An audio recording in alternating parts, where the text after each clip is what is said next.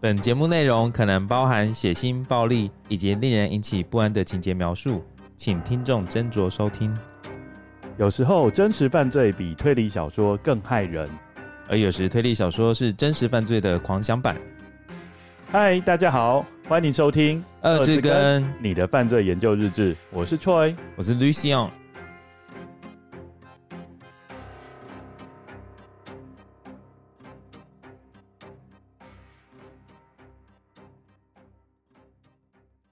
上一次我们说到阿加莎和她的丈夫雅契一起买了一栋房子嗯， ，Lucian 还记得房子的名字吗？地堡 吗？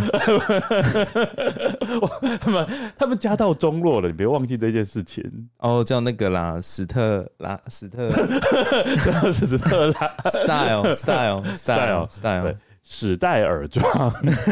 Lucian，你还记得为什么阿加莎要把她家取名叫做史戴尔庄吗？因为他的第一本书嘛，要纪念。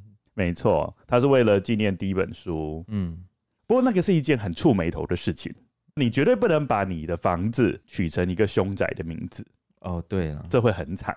嗯，接下来看看阿加莎有多惨呢？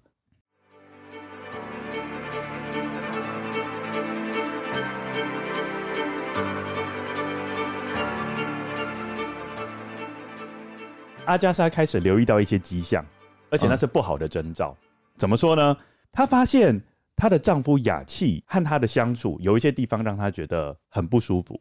嗯，她引用她的丈夫曾经说过的一段话，嗯，她丈夫说：“我讨厌人在生病或者是不快乐的时候，因为这会破坏生活的一切乐趣。 asshole，诶你记不记得，通常西方他们不是都，或是东方也有啦，就是嗯婚姻誓约。对，婚姻誓约通常都会讲说什么 “in sickness or in health”，不管生老病死，，对，无论是生老病死，彼此之间互相相爱珍惜，然后至死不渝。嗯，嗯，显然雅琪没有把她当初的誓言当成一回事。哎，那都只是说说的啦，誓言。哦，这所有的誓言都是说说 的，就这 是时当候就这时候就要吸一口烟，哎，那些都是说说的，就只有当下，但是对结束之后就拜拜。对吧？哦，好。阿加莎当然会随着年纪逐渐失去了年轻的外表，嗯但是她同时逐渐以作家的身份崭露头角。她发现雅契就是她的丈夫，待在高尔夫球场的时间变得越来越长了。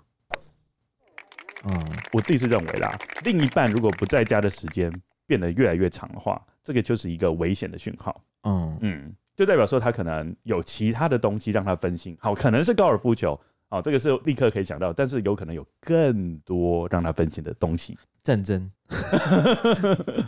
没有啊，之前他战争也是都不在家，。哎、他回来啦，现在已经是第一次世界大战结束啦是啊 是嗯啊，接着，在一九二六年四月，也就是史戴尔庄取名一年之后，他的母亲过世了。这也是阿加莎人生中悲惨一年的开始。一九二六年就是他人生的谷底。嗯，刚刚有讲到雅气，她不是很讨厌人生病或是不快乐，对但是阿加莎跟她母亲感情很好，对，所以阿加莎的母亲死亡给她很大的打击。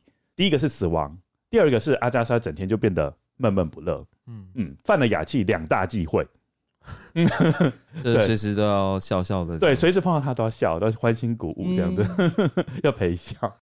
我觉得一个婚姻不可能都很幸福快乐，对，啊她一定会碰到一些不幸的事情。嗯但是雅琪她就是没办法忍受。于是呢，在四个月后，也就是在一九六二年八月，雅琪跟阿加莎就提出她离婚，嗯因为她爱上了 Nancy Neal。那 Nancy Neal 是谁呢？就是跟她一起打高尔夫球的女人。嗯，阿加莎当然是拒绝雅琪的离婚提议。如果我是我，就会直接说离婚。怎么说？这种男生不要也罢、啊，对不对？哦，你说她都已经表明的跟你讲说，她已经有一个喜欢的人了，然后又那么自私，对不对？但是她的地位还蛮高的、啊，是空军少校哎、阿加莎地位也很高啊， 对不对？我们是谋杀天后、哎，不把她杀了还便宜她呢。真的。对，在十二月三号下午，雅契和阿加莎再度提出离婚的想法，两人就不会像上次那么平静了。哦他们两人陷入激烈的争吵，雅契最后气冲冲的离开住所，决定跟 Nancy Neal，就是他那个小三，度过周末。然后哦我们祝他们就是 happily ever after。那个 Nancy Neal 一定也会生病的、哦，也会不开心的、哦，好不好？最好是都不会有问题。对，在同一天晚上九点四十五分，阿加莎在床边问了她的七岁的女儿。上一集有讲到阿加莎生了一个唯一的女儿嘛？嗯，跟她的女儿道过晚安后，就留下了一张字条。字条表明她要前往 Yorkshire，就是约克郡。你不是去过英国吗？对那你对英国的地理位置有点了解吗？约克郡的位置大概在英国那个大不列颠岛的哪一个部分？我不知道哦，它大概是位在中部的位置。哦。那我们知道，伦敦，因为阿加莎现在是住在伦敦旁边的一个小村庄，嗯，距离约克郡大概三百公里，嗯就是几乎是一个台湾那么长。哦所以在那么晚的时间，然后竟然表明他要去那么远的地方，其实有点奇怪。对啊，嗯，总之他就驾着车就离开家了。嗯，他刚不是说他要到三百公里外的地方吗？对。但是第二天早上，警察在距离阿加莎住所几公里外就发现了阿加莎的汽车。哦，那是一辆灰色有酒糟鼻形状的汽车，车头有部分淹没在灌木丛中，看起来像是车祸的现场，但是车子外观并没有任何损伤。警方后来进一步发现，车子的后轮悬空，驾驶的那一侧的车门是敞开的，但是阿加莎不见踪影，车灯则是一直亮着。当天是一个非常寒冷的夜晚，阿加莎的毛衣却遗落在后座的座椅上面。车内没有发现任何打斗或挣扎的痕迹，现场还发现了一张过期的驾驶执照。l u c 你知道吗？我看到这一段话，我就觉得阿加莎无照驾驶。 哦，原来是这样，对，我是觉得他无照驾驶啊。因为过期了。然后哎是不是，对，然后我想说，他以前曾经想要开车，驾照过期，代表他很久没有开了。嗯，所以我在想说，他是不是技术很差，所以撞到灌木丛？哦，另外，车子被弃置的位置距离沉默湖并不远，当地普遍认为沉默湖附近的水域不太干净，至少有两个男孩曾经在里头溺毙。有人认为阿加莎会不会就是溺死在沉默湖中呢？被抓诅咒的湖这样。对一啊种抓交替的概念。现在阿加莎不见了，嗯嗯，通常丈夫都会被认为是头号的嫌疑犯。嗯，，对，阿加莎的丈夫雅契就立刻受到警方的询问，他就承认当天晚上参加一个聚会，而且在聚会上公开宣布他将与新欢 Nancy Neal 订婚。他这个举动就是让他取得了不在场证明。对，雅契也跟警方进一步说，他最近已经告诉阿加莎说他有外遇，而且想要离婚。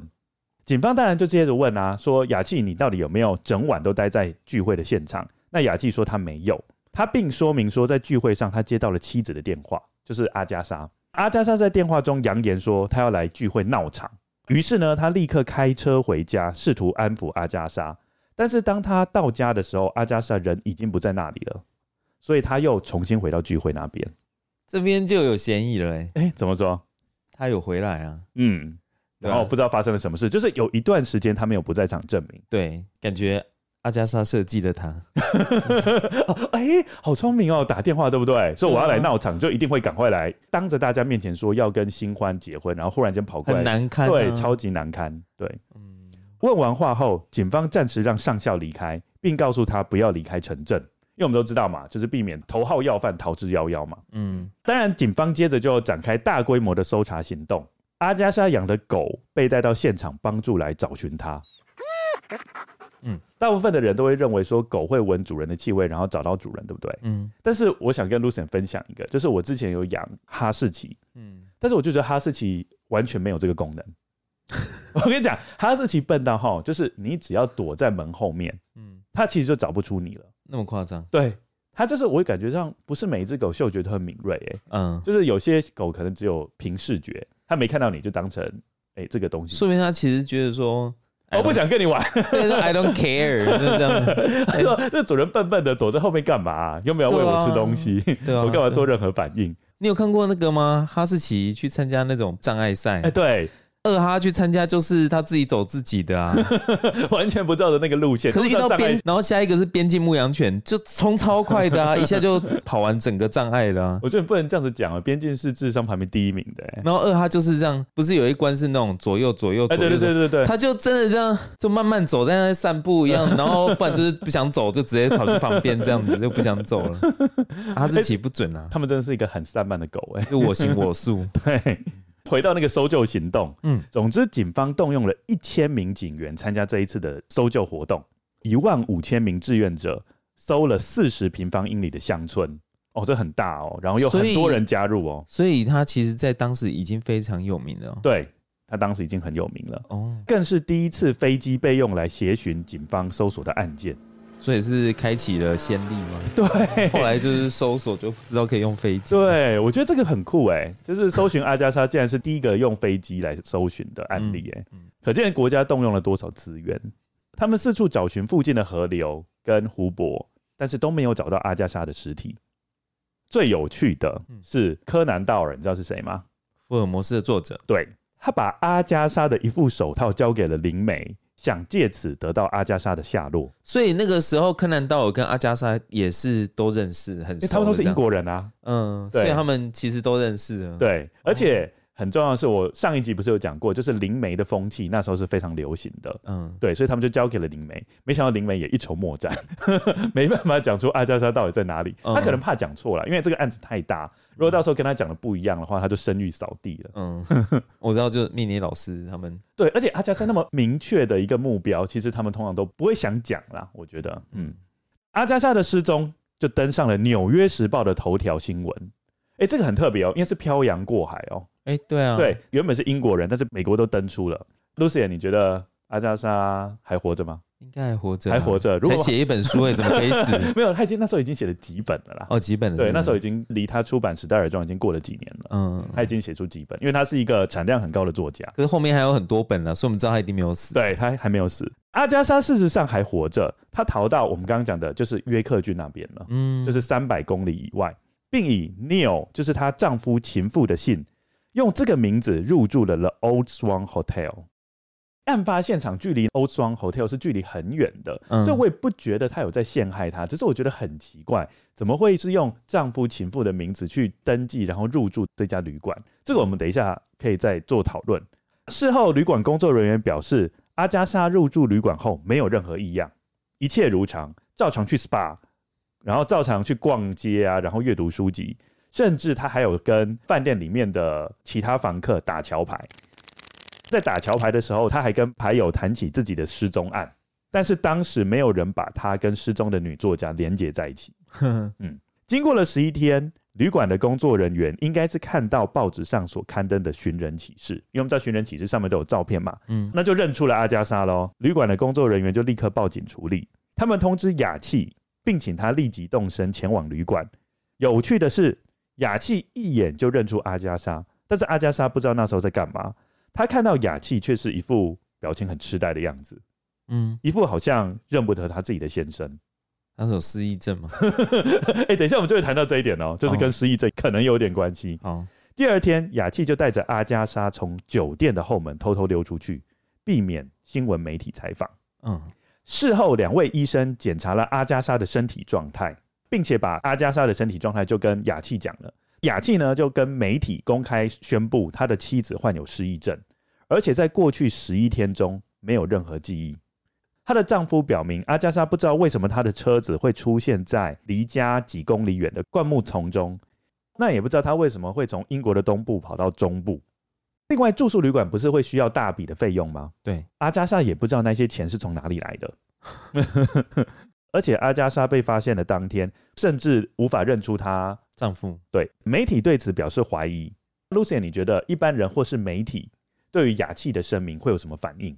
这样有点扯 啊，应该很难接受吧？对，媒体就立刻指责他说阿加莎玩弄了大家，嗯让纳税人付出了数千英镑的搜救费，还让警方和志愿者花了数个小时的不必要劳动。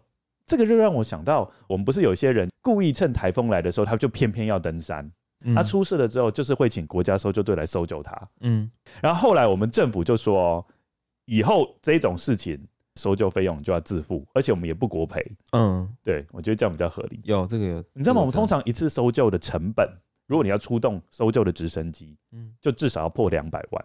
啊那么贵，对，就是要破两百万，因为那直个升直机升飞一趟它要那个200直万升，机也不是一般的直升机，嗯，对，所以它需要两百万以上。真的假所以的？我们知道那时候为了搜救那一些完全只顾自己的享乐，却不顾说哦自己自身危险，就是他没什么危机意识的人，花了很多钱。嗯，对，所以我们现在的登山自治条例全部都这些人你还要付钱。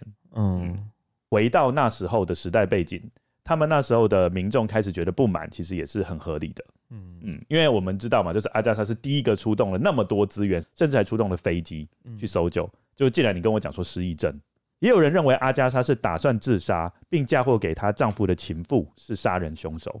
这个我觉得不太像。对啊，不太像啊。嗯，如果是嫁祸她的丈夫是杀人凶手，就可能了嘛。对啊，对，因为你那时候有讲嘛，嗯，她那一通电话可能就是要支开他嘛。对，调虎离山。也有人认为说，她这个举动是想要赢回雅气的爱。哦，也有可能呢。但是我个人认为，如果是雅气，我绝对不会接受、欸。嗯，因为如果是以自杀为威胁的情人，绝对是恐怖情人，是啊，这个绝对不能继续维持关系，是啊，嗯，太危险了这样子。就是一哭二闹三上吊。对，不过大部分的人是认为阿加莎要替他的新书炒热知名度。这个我觉得更不可能。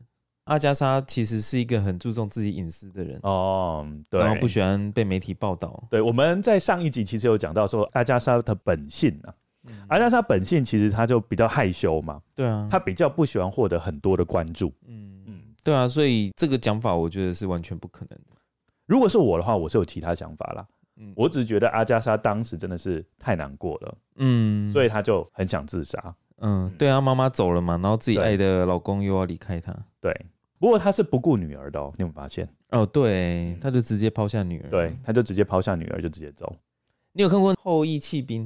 对，她那个女主角小时候，其实她妈妈直接带她去自杀。哎、对，只是妈妈妈妈自杀死了自杀成功。对，可是对女儿没有走。对，对啊，那时候妈妈就是越开越快嘛，对就有撞上一个卡车就直接走了。嗯，同样的，今天可这能个阿加莎不想要牵连啦。对啊，不想要牵连自己的女儿吧？嗯如，果说真的要自杀的话，如果以自杀这条路去讲的话，对，我觉得他应该是想要自杀，所以他没有带上他女儿。阿加莎在多年之后，她其实是有公开跟大家稍微透露一下，她那十一天到底发生了什么事。阿加莎声称她罹患了罕见的失忆症。嗯，根据她的授权传记，阿加莎在心理治疗下重新换回了部分的记忆，嗯，但是她很少公开谈论过这一件事，即使是她去世后出版的自传，也完全忽略这一段。之前我们家里面不是有一本阿加莎自传吗？嗯，那本接近八百页，这一段完全略去不提哦。 对你完全没办法在这八百页自传看到有这一段。嗯，阿加莎唯一一次公开谈论到这一起失踪案，是在一九二八年的一次采访当中。嗯阿加莎告诉《每日邮报》，在十二月三号，就是当天啦，案发的日子，她在探访亲戚的途中，她路过了采石场。她说当时我有开车一头撞进采石场的想法，但是当时由于我的女儿也在车上，所以我打消了这个念头。在那天晚上，我感到非常痛苦，我觉得我无法撑下去了。于是那天晚上，我出于绝望的心情下，我悄悄离开了家。当我到达采石场附近道路上的某个地方，我将汽车从山上直直往下冲，我松开了刹车板，让汽车自由行驶。汽车突然撞到了某个东西，弹了起来。我的身体被重重的甩在方向盘上，头撞到了什么东西。然后之后的事情我就不记得了。：“所以这边应该可以印证，真的是可能要自杀。对，我在想他是不是要去找他舅妈，嗯，有可能因。为他不是小时候跟他舅妈也很好。对对。对，没错，然后他妈妈走了嘛？嗯那要找舅妈诉苦。对啊，我觉得她是故意让汽车撞下去的、欸嗯一开始路经采石场就很想撞，跟你刚刚讲那个后羿弃兵的那个情节很像。嗯这后来他就把女儿安置好之后，他就想要真的去实行他的自杀的行动，但是他没有成功。嗯嗯又或者 she's a lousy driver。你看他的嗯那哦哦你说，你个，说其实他根本就不会驾车，然后没有他因为他自己就的过期了 嘛，过期很久了啊，所以应该就是像你刚刚有提到，说明哦，你说真他的自己很觉久得，你的意思是说他觉得呃，就是很不好意思向大家承认说我的驾驶技术很差， 然后就说啊，我是自杀的啦， 会有人这样吗？这太夸张了吧？不过我想问 Lucian 一个问题、哎，就是你觉得失忆症是真的吗？这个我不知道啦嗯，因为我没有这样的经验嘛，没有这样子的专业的知识啊，嗯所以不过我这你边样提，出几个嗯呃那时候的人的一些评论，嗯，因为我们知道阿加莎是车子撞上去嘛，对，然后他头不是重重的撞哦，在所以你方说有向点盘，脑震荡吗？，对，或许有一点脑震荡，这可以支持他失忆症的部分。嗯，但是是也有一些医学背景的认为说，如果真的是失忆症的话，阿加莎其实在撞之后，虽然当下他说他不知道，但是他很快就恢复了。嗯，如果真的是失忆症的话，恢复期有点太短，嗯，嗯，所以也有人认为那是装的。哎、可是我还有另外一个很神奇的地方，就是他对撞完，他怎么可以直接就出现在那个约克郡？对，这个也是个问题。所以有些人认为说阿加莎有共犯，哦，，对，就是有共犯。所以这一场自杀搞不好他没有让他变成一个真的自杀成功，嗯就是一个假自杀。嗯，所以这边又可以支持一个论点，就是他可能就是要嫁祸到雅气身上。我们都知道阿加莎在小说里面创造了很多谜团，阿加莎当然在每一本小说最后面都要给读者一个解答嘛。但是这一起离奇的失踪案，阿加莎也同样的创造了谜团，但不同的是，这次他就不需要给解答，让你自己去想，很离奇。很离奇。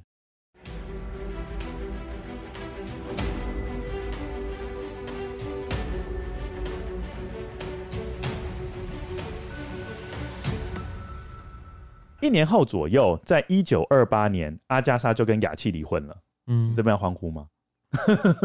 蛮好的啊，蛮好的就是哈终于找到自己我说了。对啊，心已经不在了，其实多留无益啦嗯，这样呢就不如好聚好散。对啊，雅契也在离婚后不久便与 Nancy Neal 结婚了，哦，祝他们幸福快乐。 然后祝 Nancy Neal 一路都要很健康哦，都一直要笑哦， 笑容满面。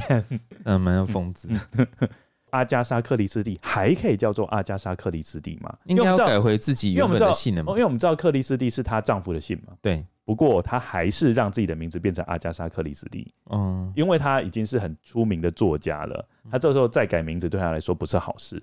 阿加莎因此呢就继续保留 Christie 这个姓。嗯，在一九二八年的秋天，阿加莎搭了东方快车到了伊斯坦堡，这是她毕生的梦想。这个就是关键字啊，东方快车。嗯嗯上一集我们就有讲到阿加莎很喜欢火车嘛，搭上这个东方快车，除了实现她自己的梦想之外，也让她能够心情可以沉淀下来。你会想搭吗？ 嗯，感觉不错啊，你真的想搭啊、不错啊，我们那时候有听一个讲座，不是那个价钱比飞机票还贵很多，不能这样讲 啊！你在飞机上顶多吃个几餐嘛，啊对啊可是你在火车上你那么多天，，对，是一个不一样的体验。嗯，到达中东的第二年，阿加莎遇见了比自己年轻十三岁的考古学家 Max。阿加莎在自传描述了两人一段很浪漫的故事，我觉得这一段我最喜欢。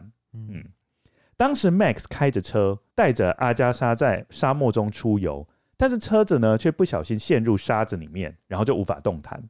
当 Max 把钢电、铲子跟各种工具从车子里面拿出来，然后他试图要让这个车子能够重新能够行驶嘛，嗯他就一直缠缠缠缠缠缠了一些深陷在沙子里面的轮子。但是 Lucy，你知道阿加莎这时候在干嘛吗？不啊知道，她找到一个很阴凉的地方，就是在车子的阴影那边，嗯然后就安然的睡着了。嗯如果是你，你觉得怎么样？就是你很努力的在试图让这个车子能够重新恢复。我觉得以你的个性，你应该很生气。不会也不会帮忙，只是站在坐在站在那边睡觉什么，， 对啊，对啊，对坐在那啊，边睡觉，就是无路用，你一定会这样想。对，但是 Max 就在那一刻就断定阿加莎会成为他的好妻子。啊，这样就会成为好妻子，嗯，就是忙的要死的时候，然后就是阿佳在旁边睡觉，睡得很爽，那没，错。嗯，这是好妻子，你知道为什么吗？为什么？因为他觉得阿加莎临危不乱，不慌不忙。我大概可以猜出他的想法。嗯他想法就是说，我完全相信你，我觉得你可以替我们解除这个危机。嗯，就是一种十足的信赖的感觉，哦，嗯，就让 Max 很爽。嗯，你可以体会他的心态吗？我可以理解 了，另外还有一件很可爱的事情，嗯，阿加莎和 Max 结婚前，把自己的护照的年龄自动减了三岁，因为我们知道他比 Max 大十三岁嘛。对，如果他要依照实际年龄的话，他那时候已经差不多快四十岁，嗯，所以他就很可爱的把自己的年龄减了三岁，然后填上那个护照，其实就是一个伪造文书啦。 嗯对， 还有就是顾眼睛呢、对对对，贾嗯 Yuki 够板 球，他们在一九三零年三月十一号完婚，这一段婚姻关系跟上一段完全不同。阿加莎十分快乐，阿加莎往后的余生都跟 Max 共度，而且阿加莎还讲了一句很有趣的话，因为我们知道 Max 不是考古学家吗？对，阿加莎说，和考古学家结婚的最大好处是，随着年纪变大，彼此的关系却变得更有意思。是因为考古学家本来就喜欢老的东西 嘛，对，没有 错。随后几年，阿加莎的行程大概是这样子：他有的时候会待在伦敦写作，有时候会到 Max 考古挖掘的现场旅行，我觉得这蛮惬意的啦。嗯阿加莎也会在考古挖掘的现场写作，她的要求不多，只需要一张桌子。不过你这时候可以想见，现场写作一定很不舒服啦，因为就是在室外写作嘛。不过阿加莎很多出色的作品都是在这个时期产出的，哦，她这时候很多作品的背景都是中东，也很多的角色都跟考古学有关系。哦，对，你会发现啊阿加莎好多人物的角色其实都是考古学家。 我们即将要在暑假上映的，好了，如果他没有在延期，就是《尼罗河谋杀案》，嗯他有一个角色就是一个考古学家。嗯，所以他应该就是以 Max 当做一个对，我觉得轮廓你有没有发现，就是阿加莎很喜欢把他身边有接触的人嗯当成他小说里面的角色，哦，包括白罗嘛，因为白罗对他其实是在托基医院看到了一个病患，嗯包括 P 先生，对嗯他把他变成白马酒馆里面的一个角色。嗯受到中东影响的小说有哪些呢？第一个是大家应该都知道的《东方快车谋杀案》，嗯然后再来是他们来到巴格达、《死亡约会》、《美索不达米亚惊魂》，这些都是受到中东影响的小说嗯。当然还包括马坡小姐诞生之作《牧师公馆谋杀案》。除了写作之外，阿加莎还喜欢陪 Max 一起挖掘古物，并充当他的助手，负责清理物品，还有帮忙做陶瓷碎片的分类。这是嗯应该是很繁琐的工作啦。不过他应该蛮喜欢这种是不用面对人群的一个工 作，哎、你讲对了，是不是？对，，没错，他喜欢面对物品。这个很惬意啊。哎、对，难怪他会那么喜欢跟 Max 一起工作。嗯他曾经对 Max 说，他希望从小就能接触考古学工作，这样他在成年后就应该会对这个方面有更多的了解。有一点相见恨晚的感觉。对，不没。错。Max 的回应是什么呢？他回应说：“难道你不知道，在这一刻，你对史前陶器的了解已经比英格兰任何一个女性要多了吗？”可见当时参与考古工作的人，应该都还是以男性为主啦。嗯，阿加莎应该是少数参与考古工作的女性角色。嗯嗯嗯。接着呢，就是第二次世界大战爆发。哦，我觉得啊阿加莎蛮可怜的啦，她在一生中经历了第一次世界大战，也经历了第二次世界大战。嗯阿加莎在战争爆发之后，就自愿担任大学医院的配药员，就重新回到之前她在托基医院的服务。嗯嗯他对毒物学的知识又更上一 层楼。这有点像是我们在魔法学院，《哈利波特》的魔法学院。对，对，要学会其他的魔法才能学黑魔法。嗯，就魔药学啦。对对对对对。他在白马酒馆描述毒药陀，这个陀你知道是什么吗？不知 道。反正就是一种毒药了。嗯，那你干嘛问我 我啊只是？问你知不知道这个东西啊？他描述陀发生在人体的症状，例如它会让人家掉头发，精确到后来它会被医生用来诊断陀中毒的病患。在一九七六年，一位伦敦护士因为读过阿加莎的小说《白马酒馆》，正确的辨认出她照顾的一名婴儿是陀中毒，然后让医生能够及时改变治疗方法，成功挽回那个婴儿的性命。哇，好强啊！很强。我觉得他对毒药的认识已经比护士或者是医生都来得精准了。嗯当然，小说的内容更被警方用来解决真实犯罪，侦破了许多利用陀作为毒杀工具的谋杀案。哇哦， 你这贡献很大哎。对啊，大家都以为说阿加莎的贡献只有在娱乐性，嗯，对不对？比如说写推理小说，嗯但事实上阿加莎对当时的贡献绝对不止于此。还有增加一些这个读物方面的知识。对。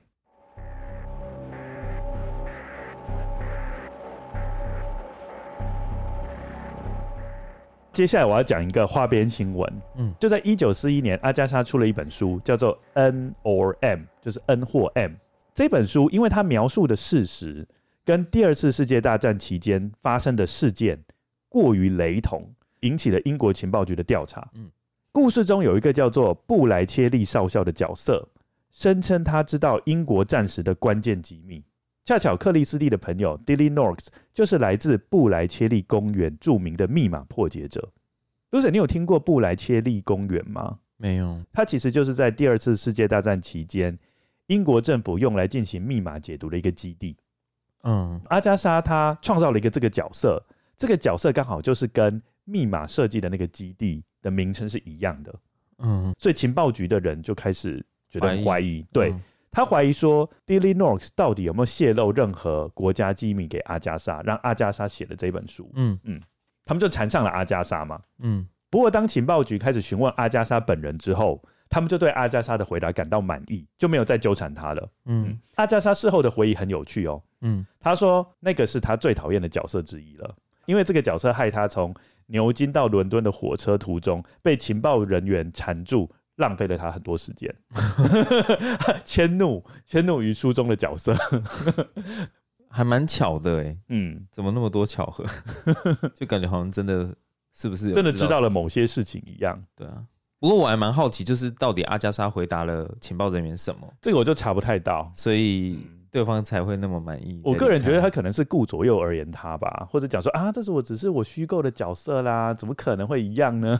这样子，我是小小的一介小女子、欸，嗯怎么可能会知道国家的重要大事呢？一九四五年后，阿加莎的写作速度慢了下来，她花费更多精力在园艺上，种植她最喜欢的。无花果，没错，我们上次就有讲到，阿加莎最喜欢就是奶油跟无花果嘛。阿加莎把自己的创作进度形容成一个制造香肠的过程。啊，怎么说呢？因为阿加莎就是一个多产的作家嘛，对他大概每年平均以两到三本的速度在出版他的书，嗯，这个就有点像是香肠制造机器。你有没有看过那种工厂的那种输送带？每隔一阵子都会有新的东西推出，哦，对，有点我知道类似。这样子。嗯我以为你是说他那个香肠挤到一半，然后他就会直接把它那个打一个结嘛，然后再对下一个，然后过一个，然后又啊，打一个对啊对结啊对啊，这个也像是一本一本一本书慢慢被推出来的感觉。 ，OK，嗯，这是他自己的形容啦。哦嗯，他自己的形容，并且他跟大家讲说，他对自己创造的角色白罗感觉到厌倦。作家多少都会碰到一些倦怠期啦。在一九五六年，阿加莎被政府颁发了大英帝国勋章，表扬他对文学的贡献。嗯接下来我开始要讲一个我觉得蛮酷的一件事情。在一九六八年，就是在十二年之后，Max 因为考古学的成就而被封爵，而这是不得了的事哦，他被封爵。嗯，在三年后，一九七一年，阿加莎也被封爵了，她被封为女爵，叫做 Dame Commander。这两个人都在自己擅长的领域当中获得了政府公开的肯定，嗯都被封爵，这个是非常少见的，嗯很少看到丈夫跟太太两个一起被封爵。她跟她第一任丈夫的时候，两个其实又也是都是名人啊呐、嗯，在他们的国家，她有参加大英帝国展览嘛？对啊，嗯，当他们的形象大使。就是阿加莎感觉就是有帮夫运吧，对耶，这样听起来是有哦。嗯嗯，阿加莎最后一次在公众亮相是在一九七四年《东方快车谋杀案》的首演。他对电影的评价是：白罗的胡子不够气 派，因为知道白罗有个八字胡啦。对。除此之外，他就很喜欢这一部电影。那你有看过一九七四年那一版 的吗我已经买了，我们到时候可以看。 ？OK，对，我们看一下白罗的胡子是不是不够气派新的这一版是真的蛮气派的啦。啊？对那个啊，胡因为因为子他的最著名的标志就是那个八字胡。哦，对听说白罗在每次在吃饭的时候，都要嗯仔细的避免咖啡沾到那个八字胡，所以他喝的慢慢的。哦，是这样子哦。对对对，嗯。他在小说里面还有特别提到，就是白罗如何整理他的八 字胡。 讲的好像那个阿加莎留过胡子一 样。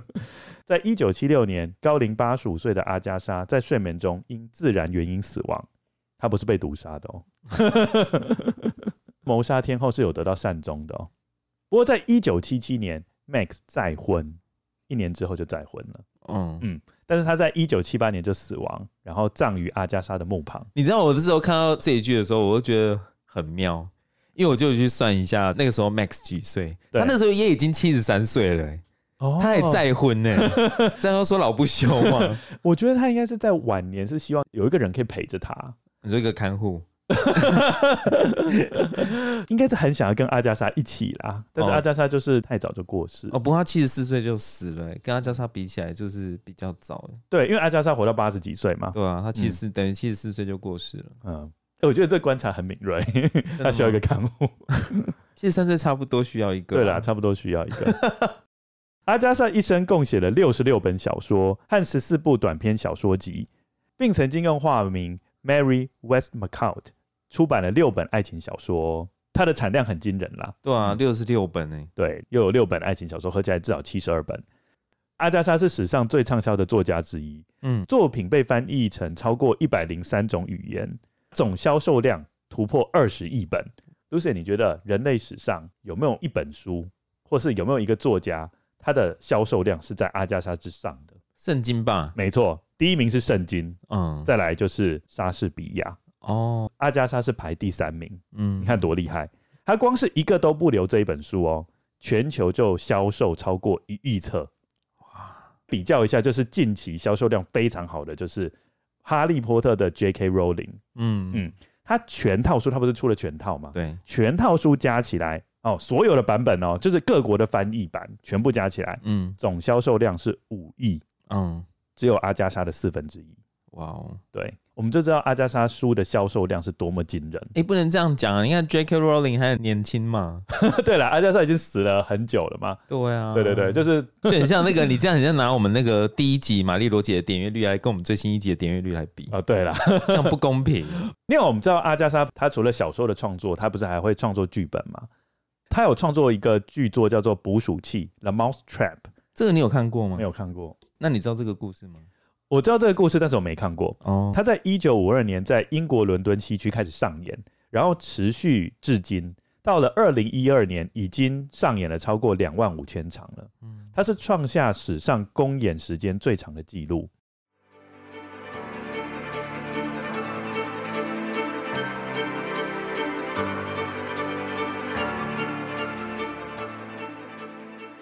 接下来我要讲一下阿加莎的推理作品。我们不是有讲说它分成两个系列吗？嗯一个系列就是马坡，一个系列就是白罗。稍微要介绍一下阿加莎所塑造的侦探啊、嗯，我给各位跟友稍微分享一下。你对白罗有印象吗？你有看过那嗯个我知道他是警察嘛，对不对？退休的警察了，哦就退休警是察算是半官方的人物了。嗯因为他是既然他是警政体系底下的，所以他其实办案都会有警方帮忙他，嗯因此他可以充分利用到证人的证词，然后透过他的灰色脑细胞不断在脑中反复模拟凶手的犯案过程。这个 gray cell 是还蛮关键的字，就是大家想到白罗都会立刻想到灰色脑细胞，什么是灰色脑细胞？就是因为我们脑细胞里面有灰质跟白质，那其中灰质就是负责一些逻辑思考的部分。哦嗯，它就会像是写程式一样嘛，就是碰到新证据或是新线索，就会查看一下那个程式码，然后透过逻辑以及对人性的洞察能力，去看一下那个线索要摆在哪一个正确的位置，嗯直到所有的漏洞跟矛盾都被 debug，就是在程式里面就叫做除虫。这样接着就是 run 一下那个程式码，就会发现哎、诶就全部都跑得了了。白罗会带领所有的案件关系人重新跑一次凶手的犯案过程，然后你在那个过程中，你就会非常惊讶白罗他思考的严密性。所以白罗的特色就是现场的模拟，嗯嗯，他就透过很多的线索慢慢把它拼凑出来。嗯马坡小姐其实不太一样，因为马坡小姐其实她只是一个业余侦探，对她没办法透过去诘问证人嘛，嗯所以她就只能透过八卦或者是自己敏锐的观察力去办案。怎么很像安乐椅侦探的感哎、觉？对，她其实就是一个安乐椅侦探啊。哦，马坡常说：“我不会相信人家告诉我的话。”他运用的是直觉办案。嗯以我的阅读经验来说，看马坡小姐的书，我会觉得有点像是一个邻家老太婆。嗯但是他的眼睛就是咕噜咕噜这样子，一直四处打量啊，然后四处观察，任何再微小的事情都逃不出他的法眼。不过到书末在揭露犯人的时候，你就会觉得说，马坡小姐，你根本就早就知道谁是凶手了吧？嗯，你只是要等那个凶手赶快露出马脚而已。嗯，因此基本上马坡小姐，我觉得她的整个书的架构里面，她比较不强调推理的公平性，哦，等于说她很多线索其实都是马坡小姐她早就知道的，变成嗯读者可能就不太清楚。嗯对，要享受的就是书中那种诙谐逗趣的对话，因为马坡小姐常常会跟那些案件关系人讲的一些话，还蛮让人家觉得很好笑。嗯对基本上像马坡小姐这种看似无害，但是直觉又很敏锐的老太婆，才是最可怕的。我觉得，怎么感觉好像是他妈妈？其实这两个比起来，马坡小姐是更可怕的。嗯介绍完这两个侦探，我们要讲另外一件事情。有一个调查，全国最大的有声书公司 Audible，它曾经在二零一五年针对两千人进行一项调查，找出了十个最常发错音的小说角色名字。嗯我觉得这还蛮酷的啦。让 Lucian 帮我们介绍一下有哪几个，然后他们的名次大概是多少？第十名的话就是《少年派的奇幻漂流》的主角的名字，他的名字的发音是 Pisim Patel，哦，好难哦，这个是哪一个语言呐、应该是印度吧？哦，印度语、哦。印，度的名字啊，他那时候有一幕说在对，大家尿都知尿道，，大家都叫他 pissing 啊。哦、就是尿尿啦。对，然后他那个时候就是又靠圆周率，然后让大家把他叫拍，哦，好不太叫聪明不太叫他 pissing。对对对，不然的话真的会叫做尿尿尿 尿。对对对，这个很难念啦。对，嗯，第九名的话，这个是巧克力梦工厂里面的一个女生，强力逮捕叫她不要吃口香糖，因为她就很会嚼口香糖嘛。对，她就是到了那个口香糖的那一个区域的嗯时候，她就有研发出一个口香糖，就是吃了呢，等于就感觉吃完了一整个西餐的那个套餐。沙拉到前菜到汤，然后到你的主 菜，然后一直到甜点，嗯，你再吃一个口香糖就可以完全感觉到哇，这个太这怎么强留啦。然后这个女生呢，就她就不顾强尼戴普的阻止，她就硬是要吃那个口香糖。对，好，这个女生呢叫 Violet Beauregard，哦，它这个好长哦，她这个姓呢、应该是法文姓过来的，是法文姓哦，因为她这个 Beau B A U 这个在法文是美丽的意思，后面那个 R E G A R D E 是表情，表情哦，美丽的表情哦，对，美丽的表情。哦。我觉得这边我可以提醒一下各位跟友，就是我们会把这些难念的名字列在我们的粉丝团里面。嗯，嗯，你可以先想想看怎么念，然后嗯再跟 Lucian 这边做比对，然后看一下对不对。下一个呢就是我们的第八名，伏地魔嗯， Voldemort，大部分人会念错啦，因为 T 是不发音的嘛，对最后一个字尾，大部分人会念成 Voldemort。嗯对，其实事实上它的念法是 Voldemort。 ，Voldemort。 Voldemort Voldemort， Voldemort，嗯，对，好，下一个呢是《哈比人》哦，哈比人， 《哈比人》这个电影里面就是 Tolkien 他写的这个，托尔金写的啦，对，托尔金嗯，写的这一个角色、就是那只龙，哦，那那只龙的名字啊，对嗯，就是 Swag，那个 O 那个 O 没有 O 是 Swag，那大部分人会念成什么啊？会念成闭起来会，所以会念成，Sword 哦，跟 Swag 是不一样。好， 我好像在正音哦。对，然后下一个呢就是我们的白罗，哎、第六个，呃，阿加莎·克里斯蒂创造的白罗，这很难念哦，是 P O I R O T。对，其实这个是他是一个法国人嘛，对不对？白罗对是不是一个法国人？对，他就是他是用法文念啦，用法文念。如果念成法文的，就是 b o g o b o g o 白罗他不是法国人，他是比利时。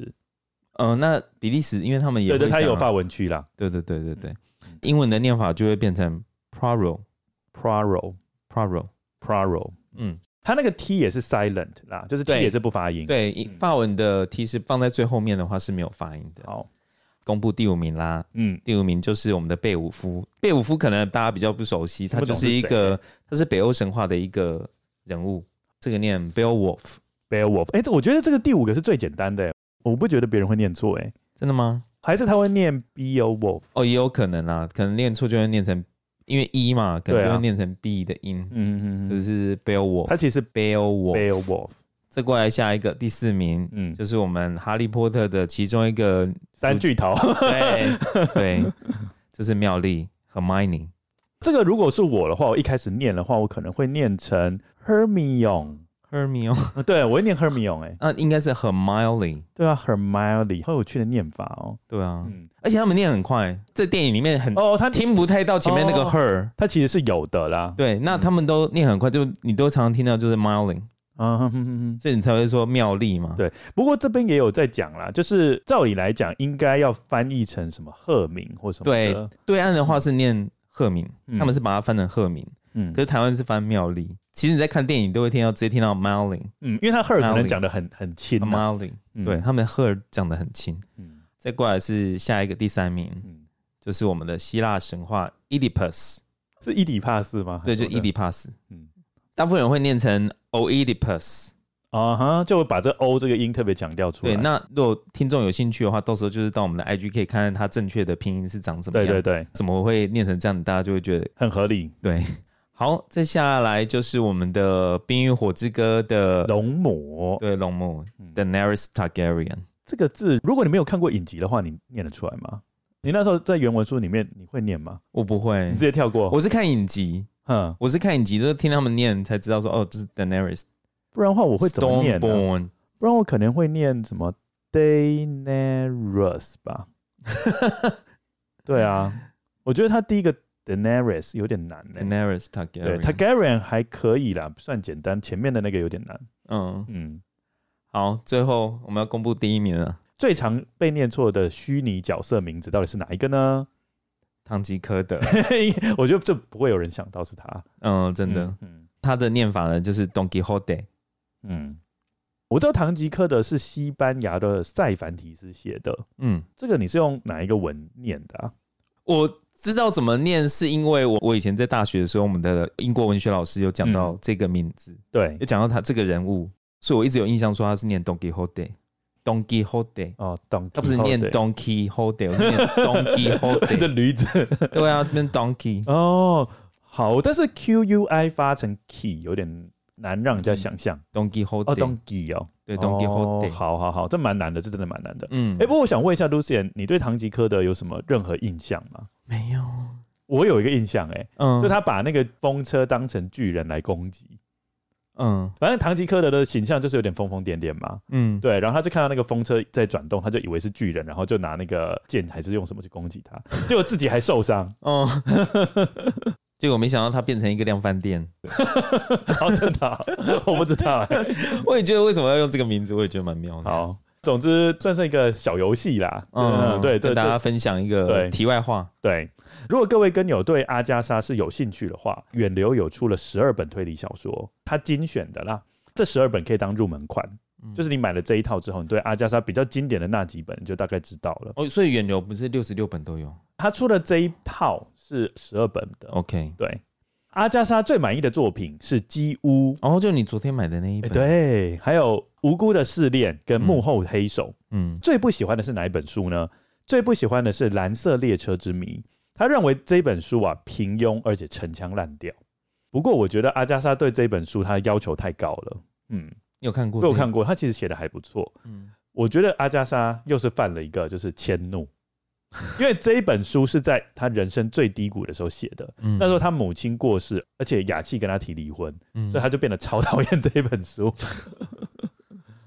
另外，阿加莎还说，哦他也不太喜欢《牧师公馆谋杀案》这个小说是马坡小姐初登场的作品。嗯他不满意的原因是因为情节的枝节太多，这个我完全同意他的说法。因为我在看《牧师公馆谋杀案》的时候，我真的是觉得，哦，为什么会有那么多枝枝节节的东西，好像都跟案情没什么关系、欸？嗯我觉得他应该是一开始写马坡小姐不太能够拿捏，所以他写的有点真的是杂乱无章啦。我讲如果很难听讲的话，有点杂乱无章，嗯不太清楚他的重点是什么，嗯，所以看在那本书是的确有点痛苦。另外，阿加莎还有说，他不希望马坡小姐跟白罗相见，为什么？他就觉得他们没有必要相见。他说白罗会认为他不想要听一个老处女的意见， 是阿加莎说 的，阿加莎说的。哎呦 喂啊，性别歧视，对啊，我觉得，嗯，马坡小姐的雏形是来自罗杰·艾洛克命案下坡医生的姐姐，所以我觉得，如果各位读者想要认识马坡小姐，其实也可以从《罗杰·艾洛克命案》这本书下手。这个也是阿加莎的，对，这也是阿加莎的作品，而且这部作品超级有名，因为她创作了一个前无古人的轨迹，这个绝对不能讲，一讲出来就直接破梗了。嗯嗯，另外我们都知道，阿加莎其实她不是一个战争文学作家，嗯。但是战争影响了他的写作，因为我们知道阿加莎在整个生涯过程中历经了两次战争。阿加莎在第二次世界大战空袭的时候，那时候他很怕自己遇难，嗯所以他就写了两份稿子放在银行的保险库，两本分别是《马坡小姐的完结篇》以及《落幕》。落幕就是白罗探案的完结篇。简单来讲，他已经有把完结篇都写好了。另外，阿加莎立了字据，将稿子赠送给女儿跟马克思。你觉得阿加莎会把白罗给丈夫还是给女儿？因为她就是各给一个，应该丈夫是拿白裸，然后女儿是拿宝波小姐吧？刚好相反，丈夫是拿马坡，然后女儿是拿白罗。哦，嗯，不过我们知道，所幸第二次世界大战结束之后，阿加莎她没有没有事嘛，那她已经早就完成了这两个完结篇，她就不让它出版，这两本书就延后了三十几年才发表。嗯在一九七五年落幕出版。落幕就是我刚刚讲的，就是《白罗探案》的完结篇。白罗的死亡讣文登上了《纽约时报》头版， 嗯，好他也妙，对，他是第一个登上《纽约时报》头版的虚拟人物哦， 嗯，很有趣。各位跟我可以在 IG 看到，哦， Facebook 那也可真以的看是得帮到。自己的书打广告，对，你觉得阿加莎会比较喜欢他创造的哪一个角色？应该是马波小姐吧？哎、为什么？我们刚不是有讲到吗？她不喜欢白罗啊，后面她就觉得对她有点厌烦。阿加莎说她不太喜欢白罗，因此在落幕的时候，他就安排了白罗的死亡。嗯但是马破小姐她只是告老还乡。嗯 我觉得这个就是作家如果不喜欢一个人物，就会发便当。我觉得这个有迹可循啊，就是嗯在前面我们上一集的时候就有讲到，就是阿加莎比较喜欢她身边的女性嘛，对，对啊，好像也是哈。对啊，阿加莎留给了世人永久的想象。白罗死了之后，马坡小姐依旧在她的小村庄里面喝她的下午茶，晒着太阳，打打毛线，逗弄脚边的小猫小狗，偶尔跟邻居朋友串门子。马坡小姐是一个永恒的存在，从过去一直直到未来，觉得还蛮有趣的啦。这、是阿加莎留给大家的想象空间。嗯，最后，我们不能只说阿加莎好的地方，要开始来我说觉得坏话了我觉吗？得蛮多人推荐作家都会一路讲他的好话嘛。嗯，但是我觉得我们二之根没有要这样子，阿谀奉 承，对对对，没有要阿谀 奉承，对，因为事实上阿加莎的作品啊，它其实存在一些争议。嗯简单来讲，我觉得它有点种族歧视。你可以发表你的看法，然后说一下你觉得这一些到底有没有构成种族歧视。嗯，例如呢，有一本书很有名，叫做《一个都不留》，你应该有听过吧？嗯有哦嗯，有我看过最初的英文版的名称叫做，Ten Little Niggers， “Lucian”，知道 “niggers” 的意思吧？我知道，就是在歧视黑人的时候讲的一个单字，对，所以这一句话，如果你在美国跟一个黑人讲的话，应该会被揍吧？我自己私心在想啦，对，就是说 nigger 在以前的用法说不定不是这样，演变到后面才对变成这样。就是有一些字啦，就是嗯有时候、说实在，我们不是生活在国外，那这个字的怎么演变，我们不是很嗯可以了解的很精准。对对对，这倒是，嗯对那像在讲同性恋的时候会讲 faggot。哎、对，可是到现代就会说，你用 faggot 这个字是很歧视同性恋的字。嗯嗯嗯同样，nigger 也是，嗯，我们当然知道说，现在黑人如果听到这个字是非常的就是 offensive，对、呃非常冒犯的，，对嗯。这个部分的话，我我不知道说要怎么去评论。不过你可以从一个地方嗯看出一些端倪，因为阿加莎不是英国人吗？对对，英国他出版的那本书的名字就叫做《Ten Little Niggers》嘛。接下来他不是要到美国出版？对，美国的出版商就修改了这个标题，嗯但是他没有知会阿加莎，他就直接修正为 Ten Little Indians。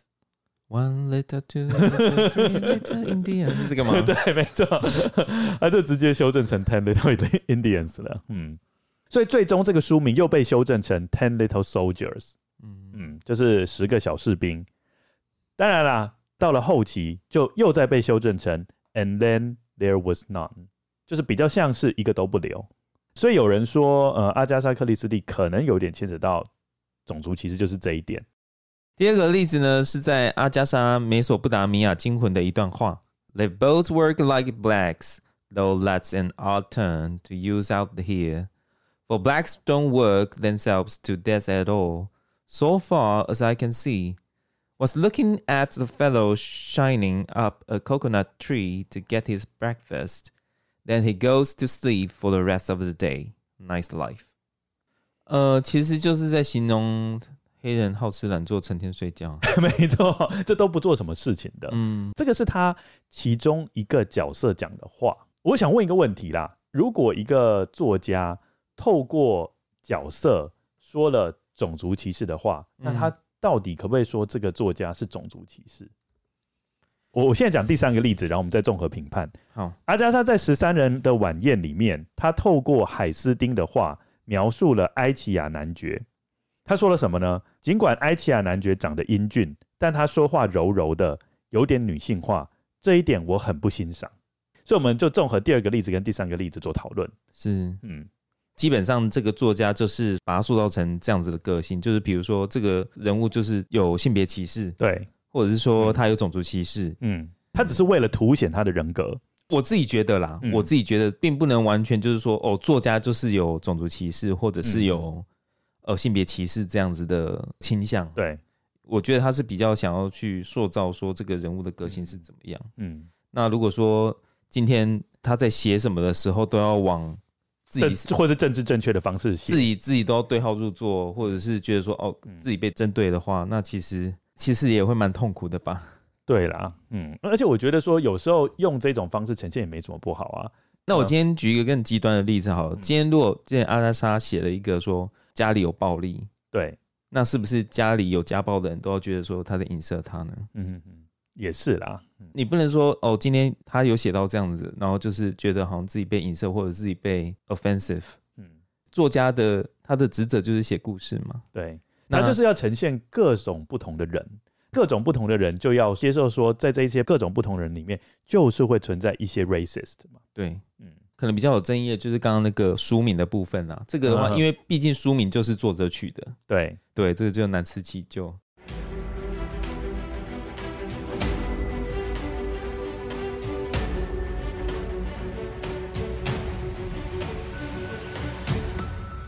Lucian 在这一集结束之后，对阿加莎这整个人生有什么特别的想法吗？ 呃，我觉得最有趣的就是他那个失忆的那一段，我也是觉得、欸，这个是魏姐的一个谜，又是一个然后感未觉解感觉就是像艾伦坡啦，然后到阿加嗯莎，就是他们都会留一个谜团给大家。对，所以如果你以后要成为一个很有名的推理小说家，你也要赶快开始想好你的谜团了， 开始设计。 我个人是蛮喜欢刚刚 Lucian 给我们呈现，就是十个很容易发错音的那个地方， 我个人是觉得很有趣啦。嗯嗯，嗯，我觉得各位跟我可以把这个分享一下给你们的朋友，嗯嗯，看一下他们到底会不会念。尤其像妙丽，我觉得应该十个里面有九个会念错。嗯，妙丽真的嗯蛮意外的。嗯，以上就是这集的内容，欢迎各位听众来我们的 IG 或是 Facebook 逛逛，留言和我们讨论你对这集内容的想法哦。 Instagram 请搜寻 roots of evil podcast。 Facebook 的部分则请大家搜寻“二之根节目的 show notes 有更详细的节目资讯哦。”。有句名言说：“一周一集，二之根，真实犯罪远离你。说的真好，”今天谢谢大家的收听，谢谢大大，家，大家拜拜 大。家拜拜，拜拜。